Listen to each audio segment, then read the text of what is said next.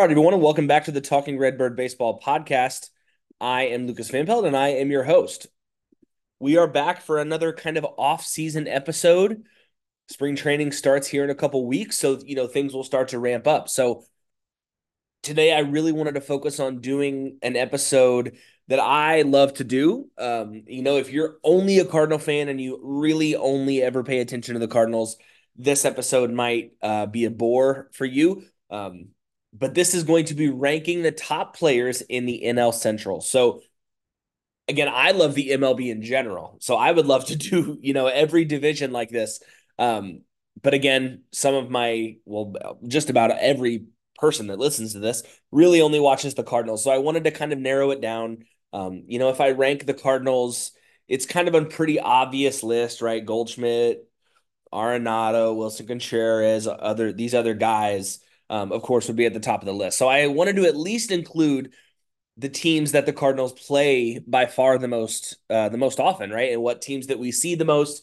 So I wanted to do again a rankings list, but outside of the Cardinals. So I kind of settled right in the middle at doing an NL Central episode, right? These are the players that we are going to see the most often. Okay, we play you know 15 16 times a year all four of these teams and you know fighting with them for the division title and all of those things. So i think it's important to to to stay informed with all of those other four teams where they're at you know are, are they going to be a threat to win the division all those kind of things. So um, we're going to start with the pitchers uh, and then we'll get to the position players. Now when i first started this ranking a couple days ago when i did all my research and kind of have narrowed down this list a little bit um, I had just one list of 10 players, and then I wanted to make a just missed list, which was going to be, you know, two to three players that I was going to highlight that, you know, maybe didn't make the top 10. And all of a sudden, my just missed list was longer than the top 10. So, um, you know, comparing position players and pitchers is pretty difficult. So I just decided to make today a little bit of a longer episode just because I like to just talk about all these players. Um, and I split it up into position players and pitchers. So it made it a little bit easier on me. So we're going to get to the pitchers first. And I'm just going to start, you know, right outside of the top 10. So I'm going to talk about three pitchers before we get to the top 10. The first one I want to talk about is a relief pitcher for the Pittsburgh Pirates. His name is Colin Holderman. So again, probably hearing this name for the first time. If you remember, um, you know, he did he played a very big role for the Pirates last year. So if you didn't see him pitch against the Cardinals last year, you know, expect to see that. He is very, very elite. Um, before before we get started on the list, let's talk about the couple different stats that I used really as uh, the ways to rank this list, right? What I used to help me. The main stat that I used to rank these pitchers is what I call fielding independent pitching. So you can think of it as just kind of what we call an ERA predictor. So it's really similar to ERA. So some of these numbers um, are going to be very close to ERA, but it takes out the factors that the pitchers can't control. You know, do they play in a ballpark like Coors Field or Cincinnati? Right? You'll see. You'll see on this list that some of the some of the Cincinnati fielding independent fielding independent pitching, or I'm just going to call it FIP FIP. Um, are is a little inflated because they play in a ballpark that allows so much offense. Um, or you'll see, um, you know, are they playing behind a bad defense? Do, you know, wind, right? All those factors that the pitchers can't control. Fielding independent pitching, or again, as I'm going to refer to it the rest of the episode, is just FIP. Um, it takes out all of those factors. So it only, you know, factors in the quality of contact that the pitchers are allowing you know, are the batters that they're facing making contact? If so, how hard? Um, all of those things, right? So it's a little bit of a better predictor of pitch quality and pitcher value. Okay. So you're going to hear me just say FIP a lot. Again, just know I'm referencing fielding independent pitching. Okay.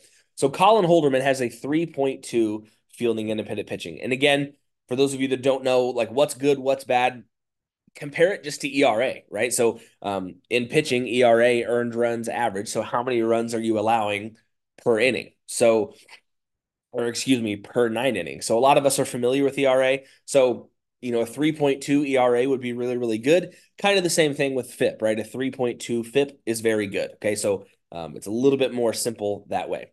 So Colin Holderman has a 3.2 FIP. So pretty, pretty good. Now, the stat that I really liked for him that kind of encapsulated how much value he brought is if you combine his ground ball percentage and his strikeout percentage, it is almost 80%. It's 77.9%. So out of every, you know, batter that he faces, 80% of them are either grounding out or striking out. And that is an elite number. So he's only allowing 20% of his batters to hit a fly ball. And fly balls are where you do damage, right? Fly balls and line drives are where you get doubles, triples, home runs, things like that. So if he's only allowing 20% of those batters to even do that, um, that's elite, right? You're going to be a great reliever. So um, he is kind of their eighth inning guy. You know, we're going to talk about the Pirates closer here in just a little bit. Uh, shocker, he's in my top 10 list.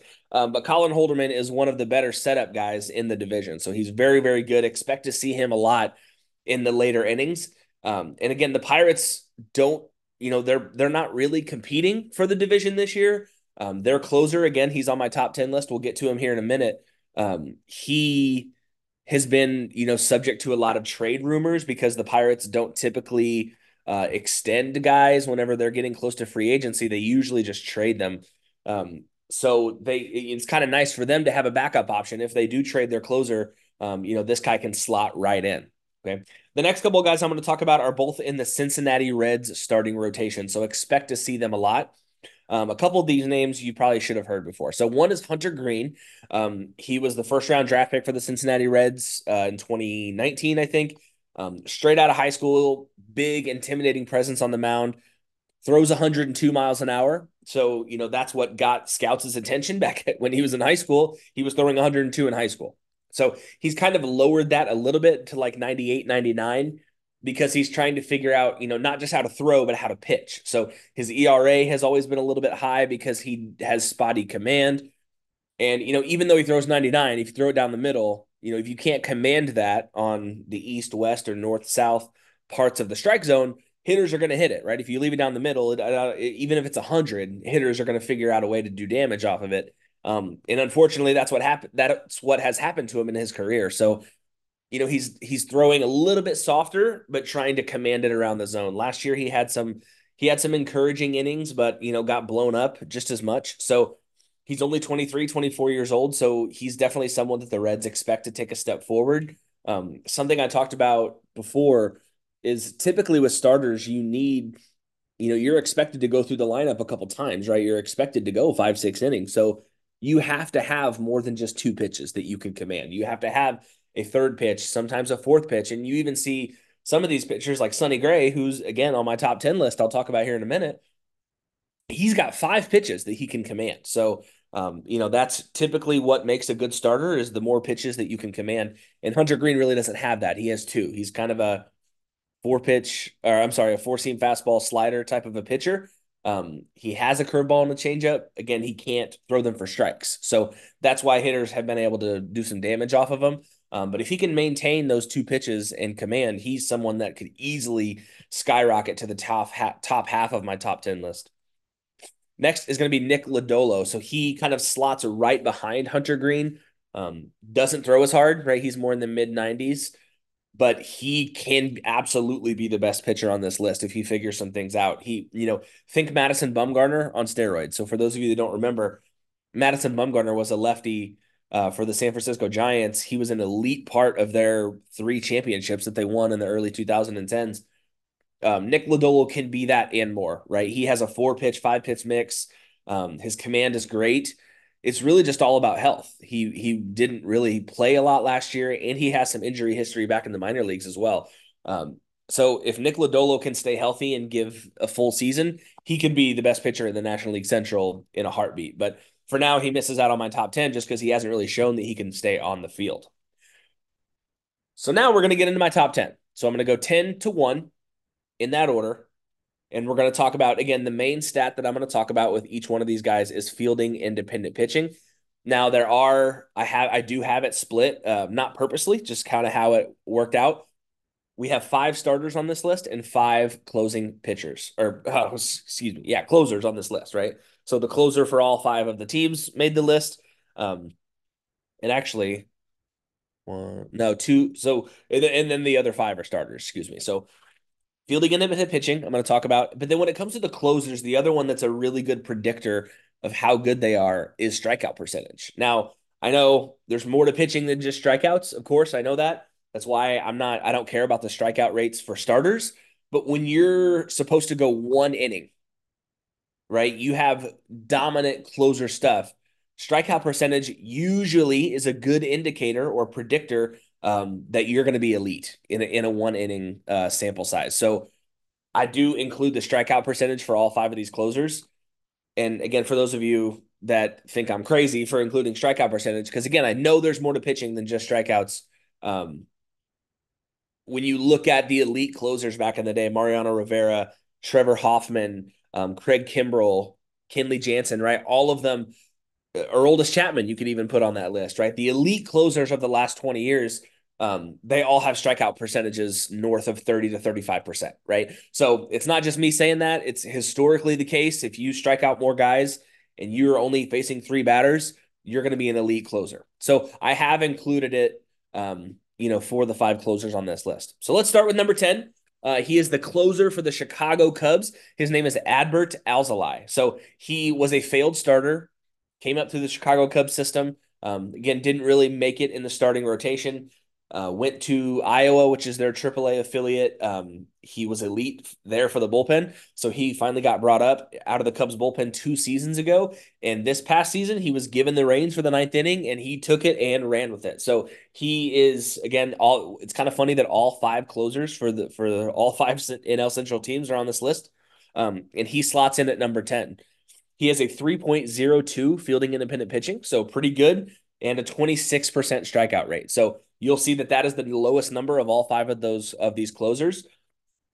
Um, I don't really look at saves for closers because there's so many different factors that can affect a save, right? If you're blowing out teams like um, the Braves, the Dodgers, those teams, um, you know, they're they're winning by four to five to six runs. It seems like just about every win. So you know, the Braves, Dodgers, uh, you know, the, even the Baltimore Orioles last year, they're blowing teams out. So actually, they you know they their closers don't have a lot of saves because to be a save situation you have to be only up by one or two runs.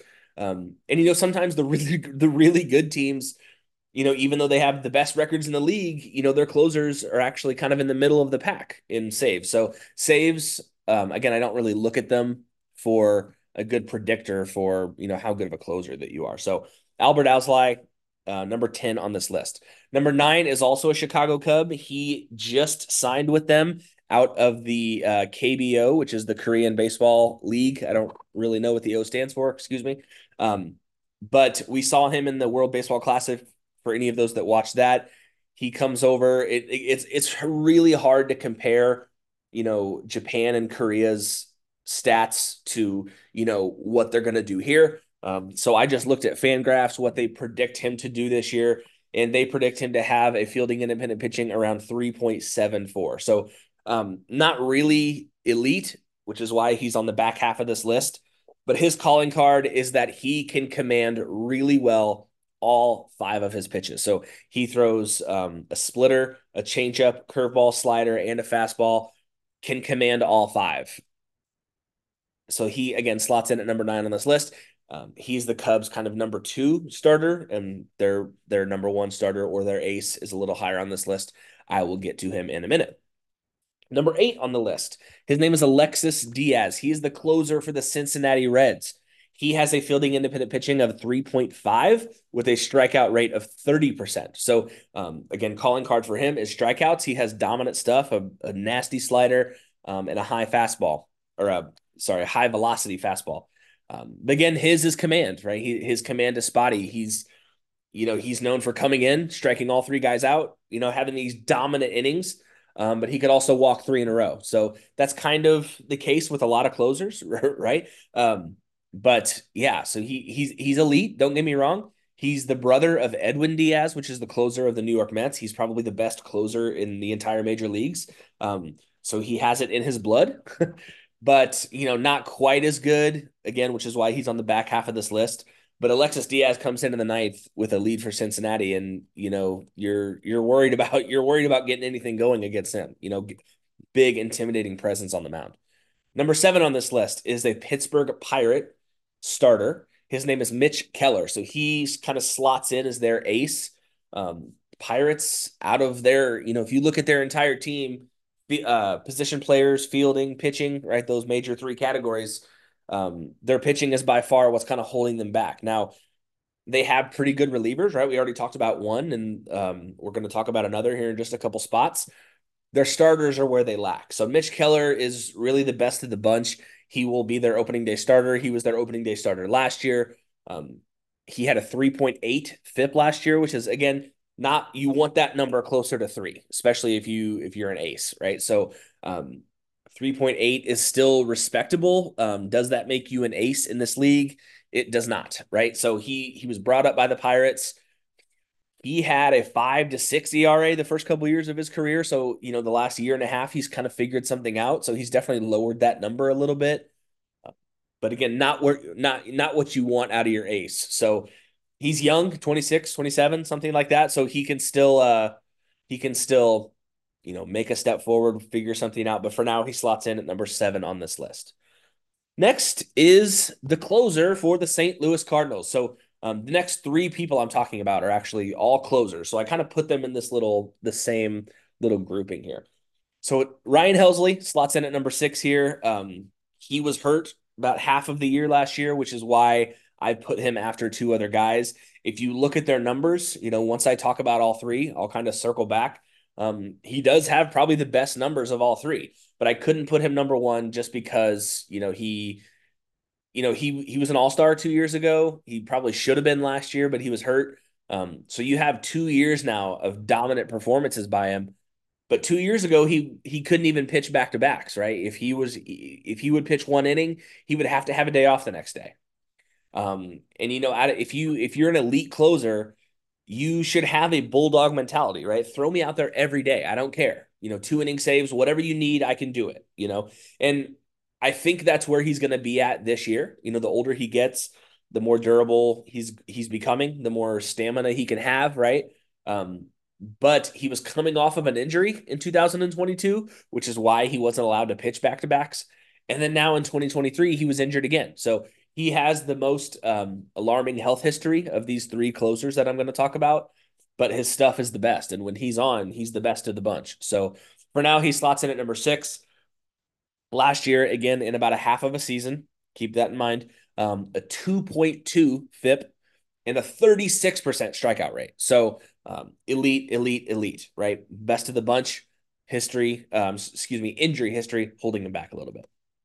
Number five is the Pittsburgh Pirates closer, David Bednar. So 2.5 FIP last year, so also very good with a 29% strikeout rate. So you know, very, very good. He actually led the league in saves last year. So again, I don't really, that's not a good predictor of how good of a closer that you are. Um, but every time David Bednar came in the ninth inning, uh, you know, the game was over. So um, very good closer. Again, the Pittsburgh Pirates bullpen is actually one of their strengths because, you know, Colin Holderman, which we just talked about a bit ago, now you add David Bednar to the list. And that's a, that's a great eighth, ninth inning combo for the Pirates. So, you know, if they could, if they can figure out some starting pitching, um, you know, they'll they're definitely on the upswing, and you'll notice that theme kind of in the NL Central in its entirety, right? The the the division itself is very young, so Pirates have a lot going for them. Um, the Pirates actually have the best pitching prospect in the major leagues in the name of Paul Skenes. Um, he pitched for LSU last year. He got drafted number one overall out of the um, in the MLB draft back in July. So Pirates definitely have some starters on the way. So they already have a bullpen that can go toe to toe with any bullpen in the NL Central. And then now they have they have some starters coming. They have some reinforcements coming. So um, you know, Pirates are definitely a team on the upswing. And that leads us to the top four of my pitchers. So number four on this list is the Milwaukee Brewers closer. His name is Devin Williams. So Cardinal fans should be well aware with Devin Williams by now. He's been the Brewers closer uh, for the last two seasons. And the two seasons before that, he was their eighth inning guy. Um, when Josh Hader got traded, Devin Williams slotted into the ninth inning, and he has taken it by storm. Um, he's one of the best closers in the league. Uh, MLB Network actually just rated ranked him the number one closer in all of baseball. So I, I you could definitely make an argument for that. He had a 2.6 FIP last year with a 37% strikeout rate, uh, which is the best in all of baseball. So Um, again, just to compare that, Ryan Helsley has a 36% strikeout rate, which puts him top two in all of baseball in strikeout rate, right? So um, the NL Central is kind of spoiled, right? All five teams have a closer on my top 10 list. Um, the NL Central has great bullpens across across all five teams. So again, Devin Williams slots in at number four here. Um, he's a player that can definitely be traded. The Brewers um, are notorious for trading players that are you know a season or two away from free agency, and Devin Williams is a free agent after next season. So he has all of this season, and then 2025, where he is a uh, he's still going to be a Milwaukee Brewer. The you know he would demand a haul of a trade value right now because again he's one of the best closers in the league. Um, the Brewers just traded Corbin Burnes, which is Corbin Burnes. Just for those of you that are not aware, he he was the Brewers' ace for years now. Um, a Cy Young winner, one of the best starters in all of baseball. He would have slotted in at number one on this list without a doubt. Um, but the Brewers just traded him to the Baltimore Orioles. So um, the Brewers are kind of switching away from contending. It's looking like um, Devin Williams only being two seasons away from free agency. Um, he would, you know, you saw so Edwin Diaz, the closer for the Mets that I referenced earlier, he kind of set the bar with contracts a couple seasons ago. The Mets gave him a five year, $102 million contract. Devin Williams is better than him. You know, he, he, or at least right on par with him. So in two years, Devin Williams is going to expect a $100 million contract, and the Brewers are not going to give him that. No, they notoriously never ever pay their elite uh, stars. So expect the Brewers to trade him. So this might be the last time that he is on an NL Central top pitchers list. Okay, so um, which is great for Cardinal fans because he he tears us up big time. Okay. Uh, all right, so that leaves the top three, and these are all starting pitchers. So these three, I really had a hard time ranking. Uh, they're kind of in the same little group for me, um, but this is the order that I kind of settled upon. So number three, we have Justin Steele of the Chicago Cubs. He is their ace. Going into even last year, he wasn't their ace. He kind of was a, a middle starter, um, but took an elite step forward last year ended the season with a 3.02 fielding independent pitching, which is one of the best in all of the in all of baseball. And he finished fourth in Cy Young voting in the NL uh, in the National League last year. So took a step forward.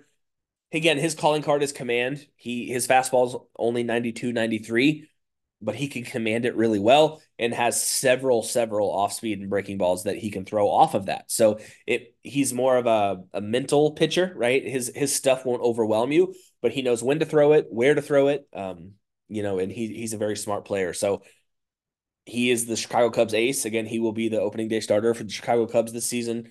Um he eats us alive. I think he, I remember, and I'm, it might be more than this, but I know for a fact he at least threw against the Cardinals two times last year. And I don't even maybe think I even watched those games because I knew it was going to be rough. so uh, he very very good. He still has three four years of control for the Cubs. You know he he he just got brought up a couple seasons ago, so he's pretty young. Um, and expect to see him at the top of the Cubs rotation for for several more years. Number two, these two were so close for me.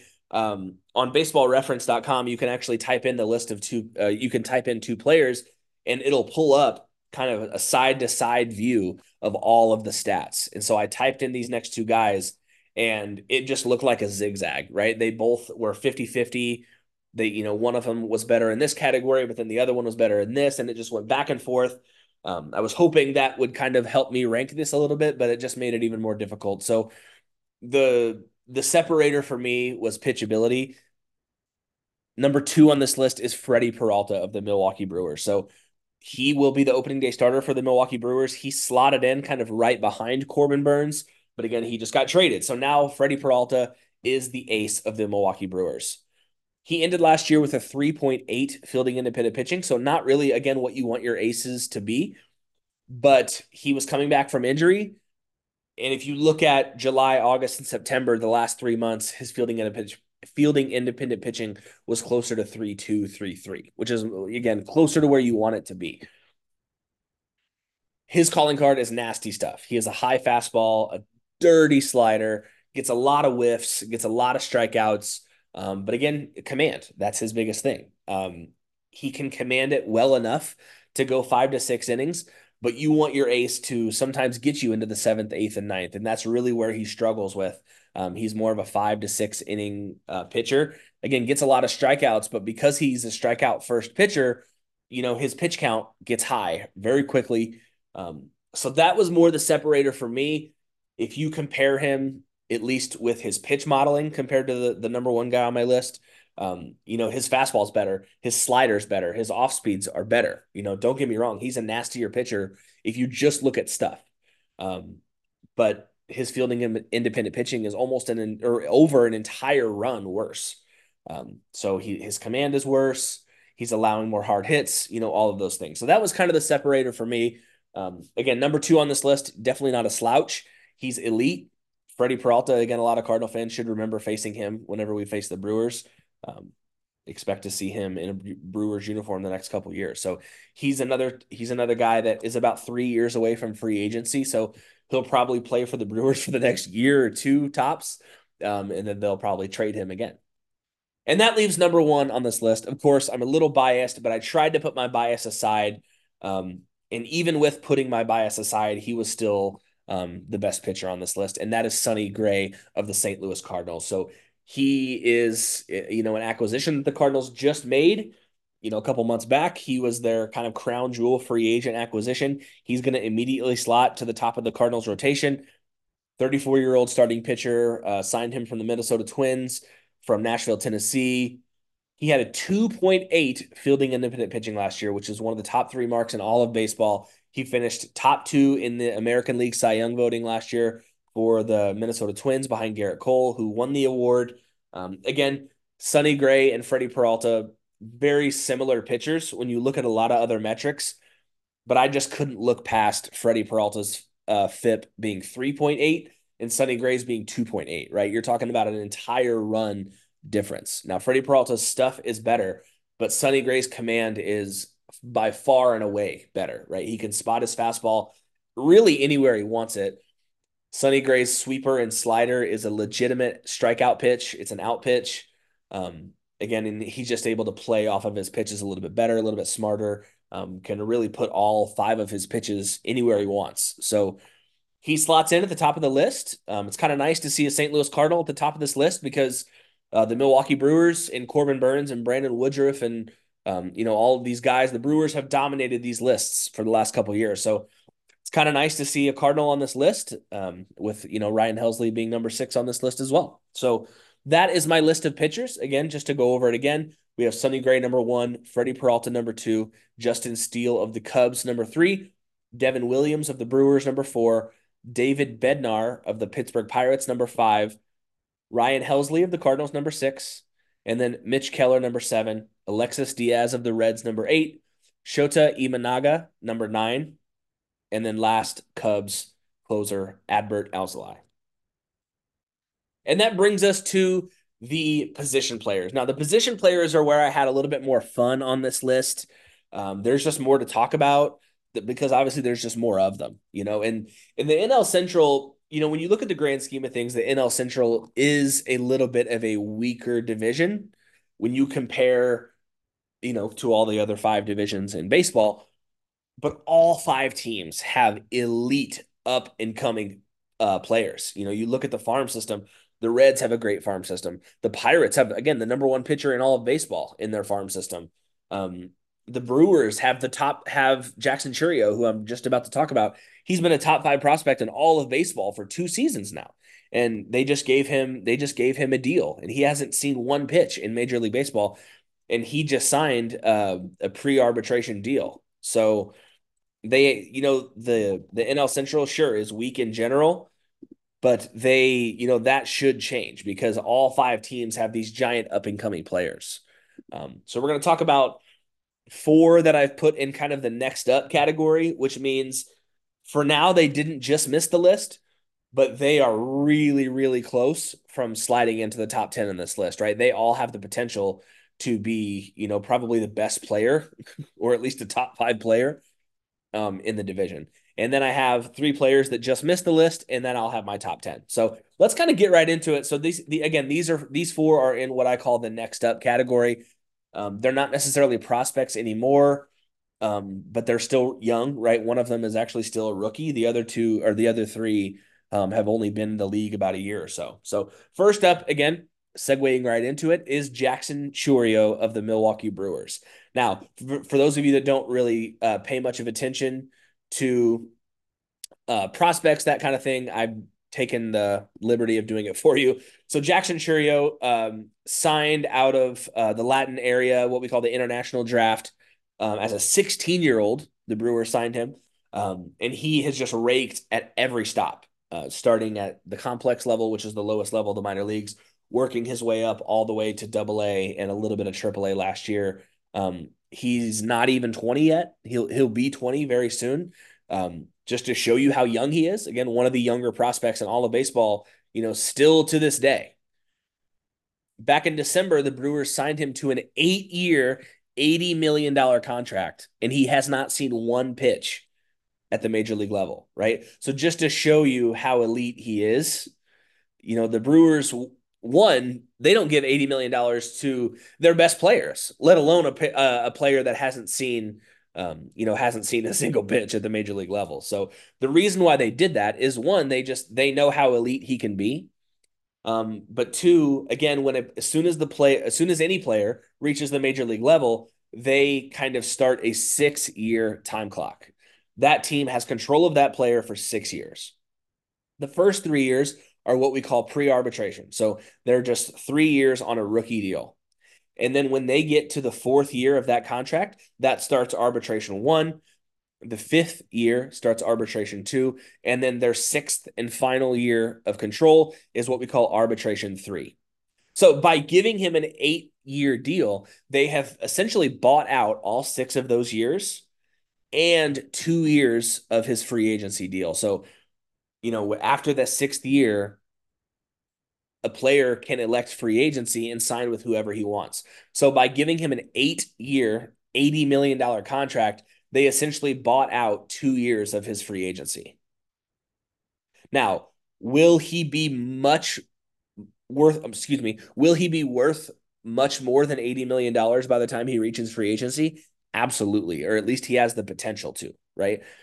You're talking 70 grade power, 70 grade speed, uh, above average defense, above average field to hit, um, above average command, right? He takes his walks. Um, he's patient, but he's not passive, right? If a ball's in the zone, he's swinging at it. And again, 70 grade power.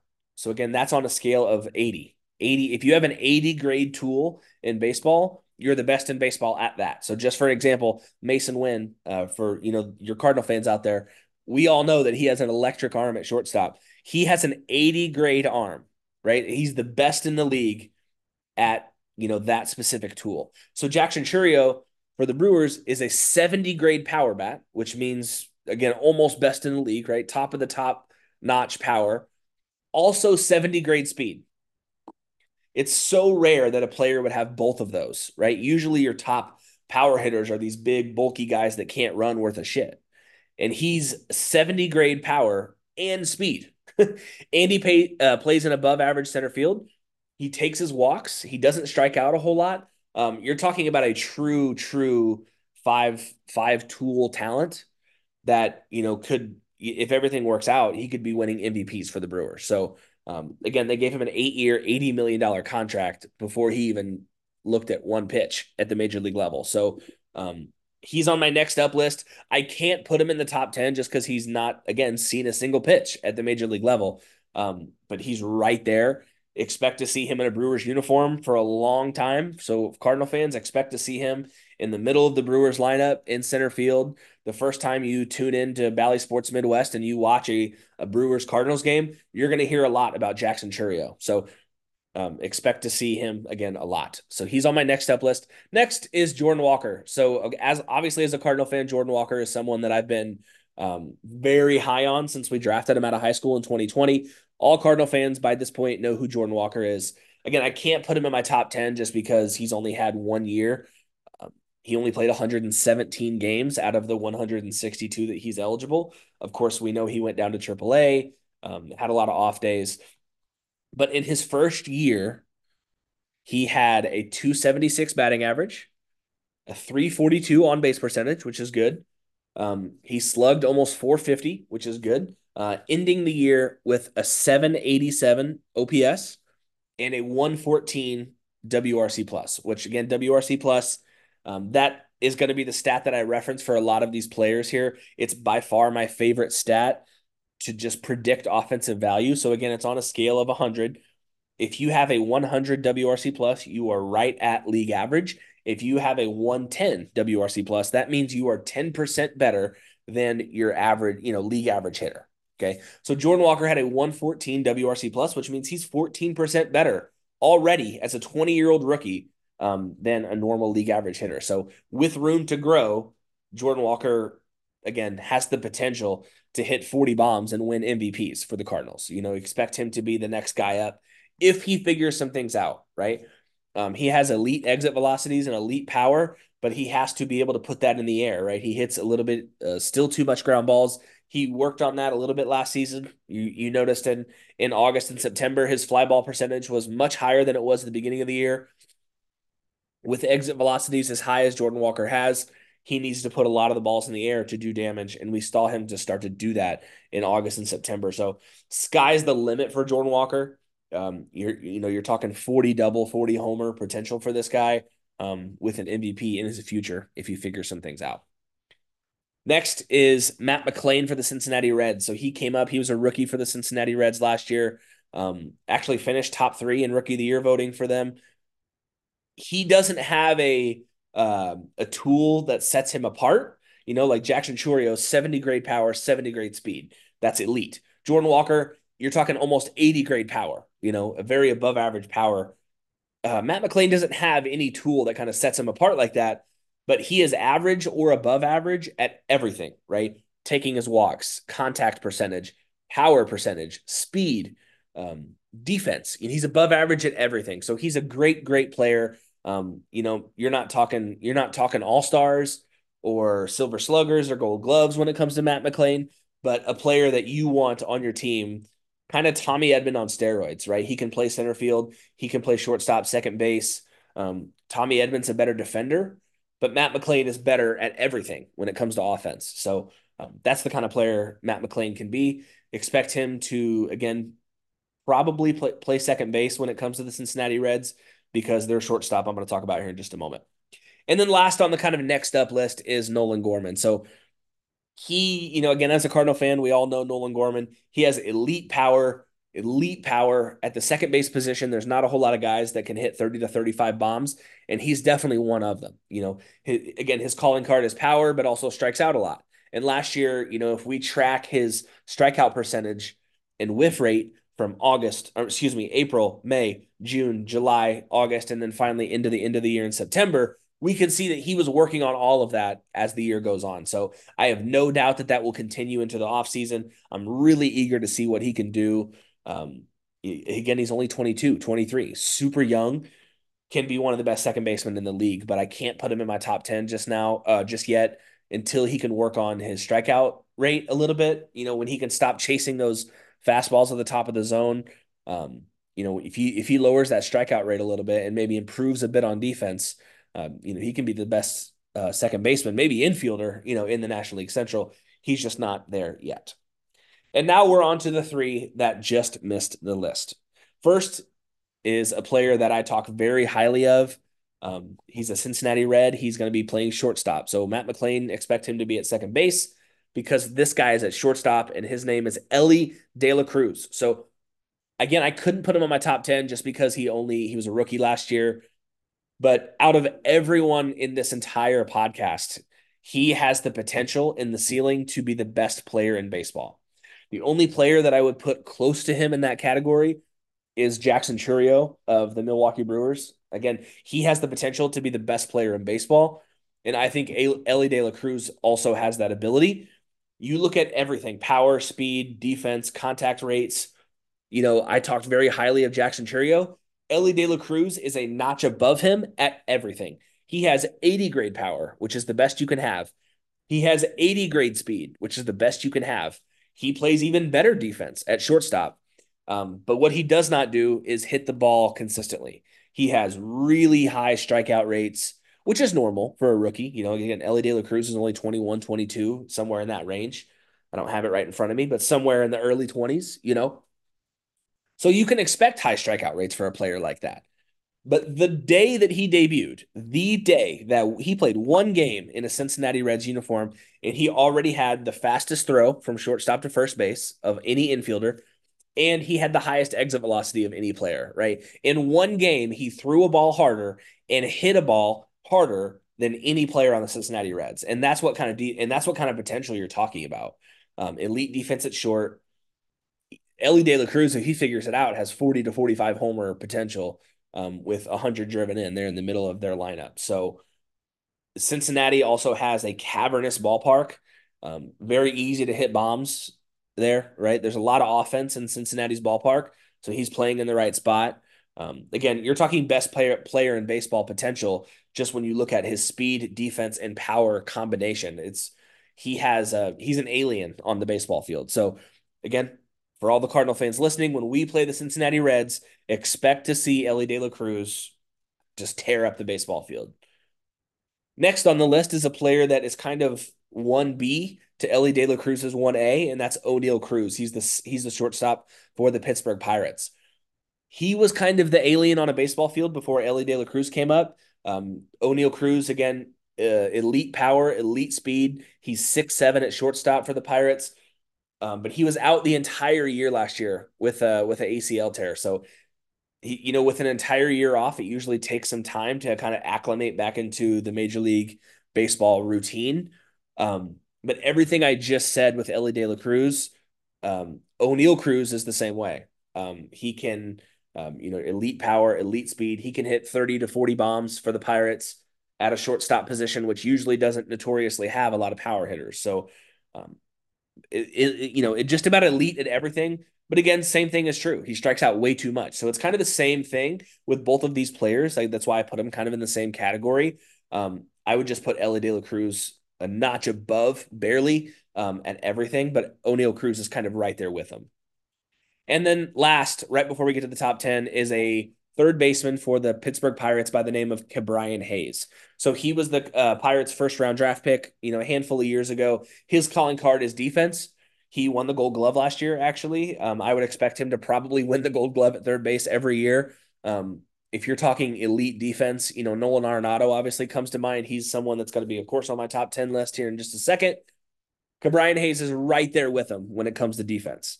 Um, Ke'Bryan Hayes hits the ball really hard. He has above average exit velocity, um, but he has a, uh, a ground ball rate, you know, almost at 60%. So that means, you know, every time he hits the ball, 60% of the time it's on the ground. So if he can just learn to elevate that a little bit, and I'm not talking home runs, right? I'm not talking launch angle, all that stuff.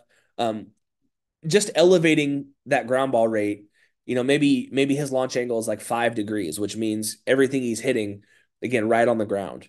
If he can just elevate that to even 10 degrees, that's enough to where now his ground balls are just turning into line drives instead of, you know, hitting it immediately on the ground. So Brian Hayes has the potential to, of course, leapfrog a lot of these players on this list just because of how good he already is on defense. And that again, that makes him a high floor player. You know, even at his worst offensively, um, he's almost cracking the top 10 just because of his defense. Um, but if he can learn to just lift the ball a little more, and again, I'm not talking selling out for home runs, right? But just lifting the ball a smidge more to where his ground balls are turning into line drives, you would see his average go up, his on base percentage go up, his slugging percentage go, go up because he's hitting more doubles. Um, you know, you would see his game elevate to a new a new level. But right now, he's the last player misses just misses out on my top 10. So now let's get into the top 10. So number 10 on this list, again, the two the two stats that I'm going to reference for all 10 of these players is WRC plus, which is weighted runs created plus. So it's my by far my favorite stat that fully encapsulates a player's offensive ability. Again, 100 is league average. So, you know, if you're below 100, that means you're a below league average offensive player. If you're above 100, which most of these players are, um, you're an above average offensive player. And then I also included their wins above replacement. So Wins above replacement, you can think of as just how many wins are you bringing to your team, right? If you did not play for your team, they would be that many wins, you know, worse. Okay. So first on this list is Lars Nootbaar. He is the left fielder for the St. Louis Cardinals in only 117 games last year because he was he was on the injured list a couple different times. He had a 118 WRC plus, so 18% above league average with a 3.2 wins above replacement. Now, if we put wins above replacement, you know, if we ranked these top 10, 3.2 would put him seventh on the list. Excuse me, sixth on the list. And that's only in 117 games. So he was actually on pace for a 4.2 uh, weighted uh, wins above replacement, which would have put him fourth on the list. He would have been the fourth best player had he played, you know, a full season of games. So Lars Nootbaar, someone that can definitely rise the ranks a little bit. I love Lars Nootbaar. All of the, you know, every Cardinal, he's a fan favorite. Um, you're talking elite defense with a strong arm. Um, one of the best in the league at drawing walks. He's a very patient hitter. Um, also has some power. You know, maybe not a true like five tool above average guy, but does everything really well. Again, fan favorite. He's number 10 on the list. Number nine is Seiya Suzuki. He's an outfielder for the Chicago Cubs. Think Lars Nootbaar, but just better across the board, right? He's maybe not as good of a defender, um, but he draws walks at the same about at the same amount, more power, more contact rates, more singles, more home runs, and that's what Seiya Suzuki is for the Cubs. He came over from Japan's league two seasons ago. So he's entering the third year of his contract with the Cubs. Um, he ended the season last year with a 126 WRC plus, which actually puts him second on this list. So very, uh, you know, very, very, very, very much above average offensively. And then he finished the year with a 3.4 wins above replacement. So um, very good. His defense is lacking a bit, definitely more of an offense first player. But with the Cubs having their the Cubs' top prospect is probably the best outfield defender in all of baseball, and he's only played for a couple a couple weeks. He came up last September, very you know at the end of the year. His name is Pete Crow Armstrong, or they call him just PCA in Chicago. Expect him to be playing center field for the Cubs. So Seiya Suzuki doesn't really need to be a good defender. He can slot in at DH and all these other places. So, um, but he's a very much above average offensive player. Next is Willson Contreras. He is he slots in at number eight for me. Uh, the catcher, obviously, for the St. Louis Cardinals. Only ended the year with a 2.4 uh, wins above replacement, but he slots in at the best uh, WRC plus on this list. Um, he technically was the best offensive player on this list with a 127 WRC plus, so 27% better than the league average hitter. That is third among catchers in all of baseball. So, you know, the catching position is notoriously one that kind of lacks offensive value, right? You want your catchers to kind of focus on defense first, and then whatever um, you know, whatever offense they can get you is just a bonus. Um, and Willson Contreras is kind of the opposite of that, right? He's definitely an offensive first catcher, and then whatever he gives you on defense is a bonus. Um, he slots in at number eight for me just because his defense does lack a little bit. Number seven is Willie Adames. He is the shortstop of the Milwaukee Brewers. So two, uh, excuse me, three seasons ago they traded him. Uh, they traded for him from the t- uh, Tampa Bay Rays. He, he, he's kind of a character because notoriously he um, has been offense first. But last year he flipped that around, right? He had a 94 WRC plus, which means he's actually 6% lower than a league average hitter, right? He was a below average uh below average offensive player last year, but he still ended the year with a 3.4 wins above replacement. That's how much offensive value or excuse me, defensive value he brought to the Brewers at the shortstop position. So just for reference, Willson Contreras and Willie Adames, the two players I just talked about, Willson Willson Contreras was over 33% better offensively and had an entire wins above replacement less than Willie Adames, right? So that's how much defensive value Adames brought. Again, 3.4 war compared to Willson Contreras' 2.4 war. But Willson Contreras was 33% better offensively. So that's how much defense he brought to a premium position, right? He is another one on this list um, that the Brewers will probably trade very soon. Again, I'm recording this on February 6th, so still a couple weeks away from spring training. He could even be traded before the season starts. He will be a free agent after this year, or uh, he has one more year. So 2024, 2025 will be a free agent. So he has two seasons left. That's typically when the Brewers like to trade some of these guys because they still have, you know, a little bit more value because they have more than one year of control left. So expect this to be the last year that he's on this list because he probably will be traded outside of the division. Number six is an outfielder from the Pittsburgh Pirates by the name of Bryan Reynolds. He two seasons ago was his peak. You're talking a 140 WRC plus. Um, he was getting MVP votes, five, six wins above replacement, which is you know tops close to tops in the league. Um, he's cooled off a little bit the last couple seasons for whatever reason. His defense has gotten significantly worse. He was a, a below average defender. No matter what stat you looked at, he was below average. Um, offensively, he's still above average. He's a 110 WRC plus guy, so 10% above league average. And he ended the season with a 2.3 war. So, you know, still bringing some value to the table, um, but definitely slowing down his peak would have probably put him like top three on this list. Um, but the last couple years, again, kind of slowed down a bit. So he slots in at number six for me. And that brings us to the top five. We have one, uh, we have two Brewers, two Cardinals, and one Chicago Cub. So that's the end of the list for the Reds and the Pirates. Number five is an outfielder for the Milwaukee Brewers by the name of Christian Yelich. He has had a couple down years in a row 2020, 2021, 2022 um, was close to just average. And you know the the Brewers are paying him almost twenty million dollars a year. He you know was getting MVP votes for the for the Marlins before the they he got traded over to the Brewers. Um, to and to see those years in a row where he you know was having down years over and over and over again, you know you kind of just thought you know maybe he's getting older. He's thirty two, getting older, and at least in baseball terms.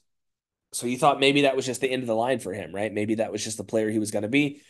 And then all of a sudden last year he kicked ass. He had a 122 WRC plus, again 22% above league average offensively, and he finished the year with a 4.1 WAR. And he actually was above average defender as well after the last 3 years being a below average defender. So I don't really know what happened. You really don't see that. You don't you know you can see maybe 3 bad years in a row followed by a good year for someone in their early 20s, right? They're figuring something out. But you're talking Christian Yelich was one of the best players in the league. He won an MVP back in 2018, 2019, whatever that was, and then cooled off. And then now is heating back up, right? So it's just kind of an odd uh, sequence of how his career is going. Um, but he slots in at number five for me. I had him higher on this list. Um, after looking at some things, I kind of slotted him back down. I think this is a really good spot for him just because he is 32. Now, if he's able to, you know, match last year's production again, that's great. Um, but it's not encouraging that the three years prior to that was much worse than what he was last year. So, well, you know, he's kind of in that middle ground. You know, what what Christian Yelich are you going to get? Are you going to get 2021 Christian Yelich, where he's just kind of average, or are you going to get last year's Christian Yelich, where you know one of the better players in the division? So we'll kind of see you kind of see where he's at next year. Will tell us a little bit more.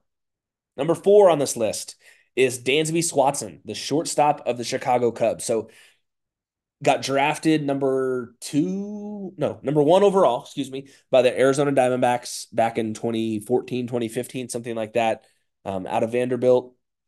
He was traded to Atlanta, which is actually where he's from, Atlanta, and played his most of his career in Atlanta, won a World Series with them. And then when he was a free agent, the Brewer, uh, uh, excuse me, the Braves offered him a contract, but the Cubs offered him more, and that's where that's where he ended up signing is with the Chicago Cubs. So he's played there for two seasons now. This will be his third season in a Chicago Cubs uniform. He's slowly, slowly, slowly um, oh, excuse me. He, this is only going to be his second year in the Chicago Cubs uniform. Last year was the first.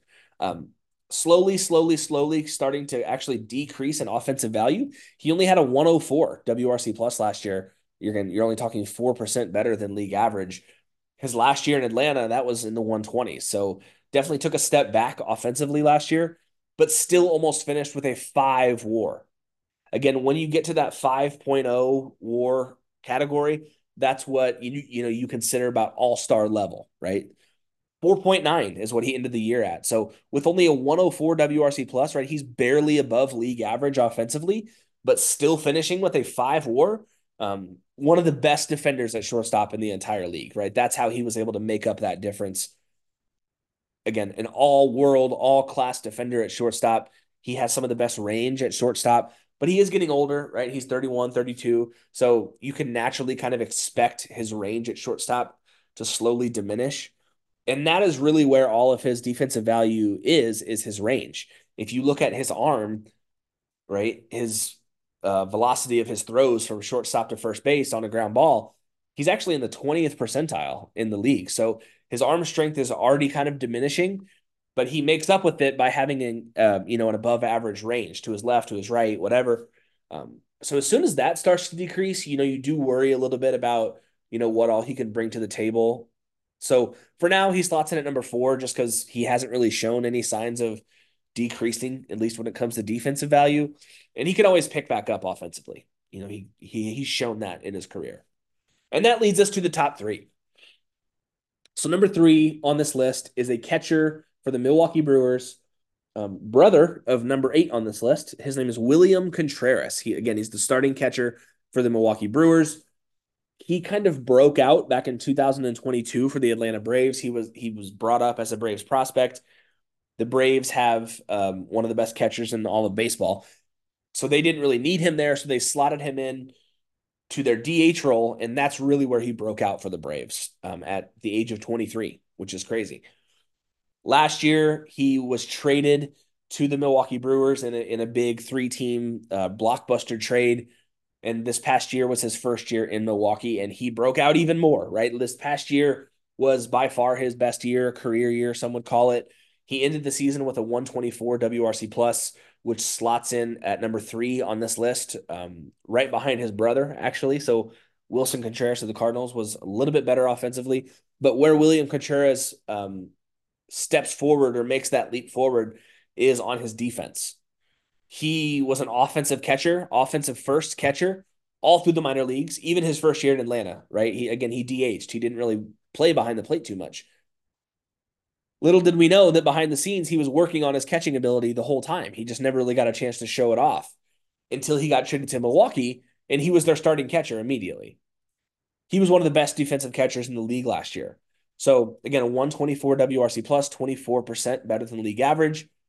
But he ended the year with a 5.4 wins above replacement. That is number one, or excuse me, number two on the list when you look at catchers all across the major leagues. But if you're looking at players in the NL Central, he would have been number one on the list, right? So he brings the most value to his team. So really, if we were looking at last year um, in general, or you know, last year in isolation, he should be number one on this list. Okay, um, but because he's really only done it once, he slots in at number three for me. Uh, the two guys ahead of him have been doing it for a little bit longer. Uh, obviously, I think we know who they are by now. it's Paul Goldschmidt and Nolan Arenado of the Cardinals. They slot in at number one and number two on this list for me. Um, but Wilson Contreras, again, he's the Brewers' best player, at least when you look at last year, what he brings offensively and what he was able to bring defensively as well. You know, one of the best catchers in the league. Which brings us to number two. So again, I kind of already spoiled who they are, but I had a hard time ranking them number one and number two. Um, and I settled on having Nolan Arenado at two, Paul Goldschmidt at number one. So starting with Nolan Arenado, he had the worst year of his career last year outside of his rookie year. Um, Paul Goldschmidt was actually the same. He had his worst year outside of his rookie year last year. So for both of them to have career worst years, essentially, um, is obviously not ideal. Part of the reason why the Cardinals, um, you know, definitely slipped a little bit last year compared to what we expected of them. But he still finished with a 112 WRC plus, so 12% above league average. Still brings his, you know, world class defense at third base. Um, so he ended the year with a 3.7 wins above replacement. But again, a career low year, which is not what you want to see. And again, Paul Goldschmidt is the same. He he's the top of the list. He's number one on this list for me. A 124 WRC plus, which is still you know 24% best or better than league average in a career worst year is still pretty damn good. You know, um, just to show you how elite his career has been. And then Paul Goldschmidt, again, 3.1 wins above replacement. So both of them had above, slightly above average offensive years, still brought, you know, three point whatever wins above replacement to the table. Paul Goldschmidt, it was definitely encouraging. He was a positive defender again last year. You, in 2022, he really took a step back on his defense, but he he was so good offensively that it didn't really matter. Um, but you saw last year his defense kind of took a step forward a little bit. So what's kind of funny about Paul Goldschmidt is he's just so smart of a hitter and a base runner. He is 12th percentile in sprint speed in the league, right? 12th percentile means that there's 80 88% of the major league baseball players are faster than you, right? So 12th percentile means you're in the bottom 12% of the league, right? You're you're very slow. But he still finished with almost 15 steals last year. So just shows that he's not very fast, but he's a very smart base runner. And that just and that kind of bleeds into all of his other tools, right? He, good power, good feel to hit, above average contact rates, draws walks with the best of them. You know, but if you look at all of those tools in isolation, he's not really tops in the league at any of them. Um, but he is just so smart of a hitter. He just really knows how to exploit you as a pitcher. Um, Paul Goldschmidt obviously won the MVP award in 2022, had you know a career year that year, and you know getting a little bit older. He's entering his last year of of the deal with the with the St. Louis Cardinals, um, but expect him to expect him to uh, to remain a St. Louis Cardinal. Actually, he might I'm a bad podcast host. Did he sign a a deal? I think he did. But either way, Paul Goldschmidt and Nolan Arenado um, slot in at number one and number two. Again, they're the two best players in in. No, they did not sign him to an extension. Okay, I didn't think they did yet, but I was just curious. Um, anyway, top two players in the NL Central. And that should really be the case. I mean, again, Goldschmidt's in his last year of being a St. Louis Cardinal, but I kind of expect them to re-sign him. But either way, um, it's kind of nice for the Cardinals to have the top two best position players in the Central. And if we look back to my pitchers list, they have the best starter in the Central as well. So, you know, the Brewers took a step back trading Corbin Burnes. So, you know, the division is ours for the taking. You know, I'm not saying, you know, really you could make an argument that the Cubs are on the upswing. They have a lot of good prospects. Pirates, same way. Reds have a tons and tons of prospects and they have a top three farm system in all of baseball, or maybe maybe not anymore, but just did because they just graduated all their players. Um, and then the Brewers, you know, even though they just traded Corbin Burnes they still have a plethora of offense. So the NL Central is in this weird spot where, you know, it's they're probably still one of the worst two divisions in the in the league, but they're very deep, right? You could make an argument that really, if a couple things happen, you know, I could see all five teams winning the division. Do I think the Cardinals are probably in the best spot to do so? Uh, yes, just because of the the veteran presence that they have on their team now. Um, but all five all five teams, you can make an argument in in in another in another dimension. So I hope you guys enjoyed. Again, I know it got a little lengthy, but this is just something that I really enjoy really enjoy doing. So my top 10 position players, just to go over them again. Number one, Paul Goldschmidt. Number two, Nolan Arenado. Number three, William Contreras of the Brewers. Number four, Dansby Swanson of the Cubs. Number five, Christian Yelich of also the Brewers. Number six, Bryan Reynolds of the Pirates. Number seven, Willie Adames of the Brewers. Number eight, Willson Contreras of the Cardinals. Nine, Seiya Suzuki of the Cubs. Number 10, Lars Nootbaar of the Cardinals. Just list is uh, just missed is a group of kind of seven players that are all young and elite, right? You could make an argument that all seven of them would probably make the top 10 if a couple things happen. So this 2024 year will be pretty um will, will be pretty eye-opening just to see, you know, who can kind of take one of those spots. But for now, that is the list of the position players and the pitchers. And I really hope you guys enjoyed. Um, again, it's very fun for me to I love ranking things. That's one of my favorite things. I rank food and whatever. Like it doesn't matter. I like to just rank things. It's pretty fun. Um, so I really, really enjoyed making this list for you. Any uh, any disagreements or you know any omissions? You know, I think I did a pretty good job of not missing anyone. But um, any any arguments, right? Please uh, send them my way. I'd love to love to debate you, right? So other than that, that's all I got for you today. Hope you guys enjoyed. My prospect episode is coming out in a couple weeks. Um, other than that, kind of a slow part of the year until spring training gets here. So again, that's all I got for you today. Peace.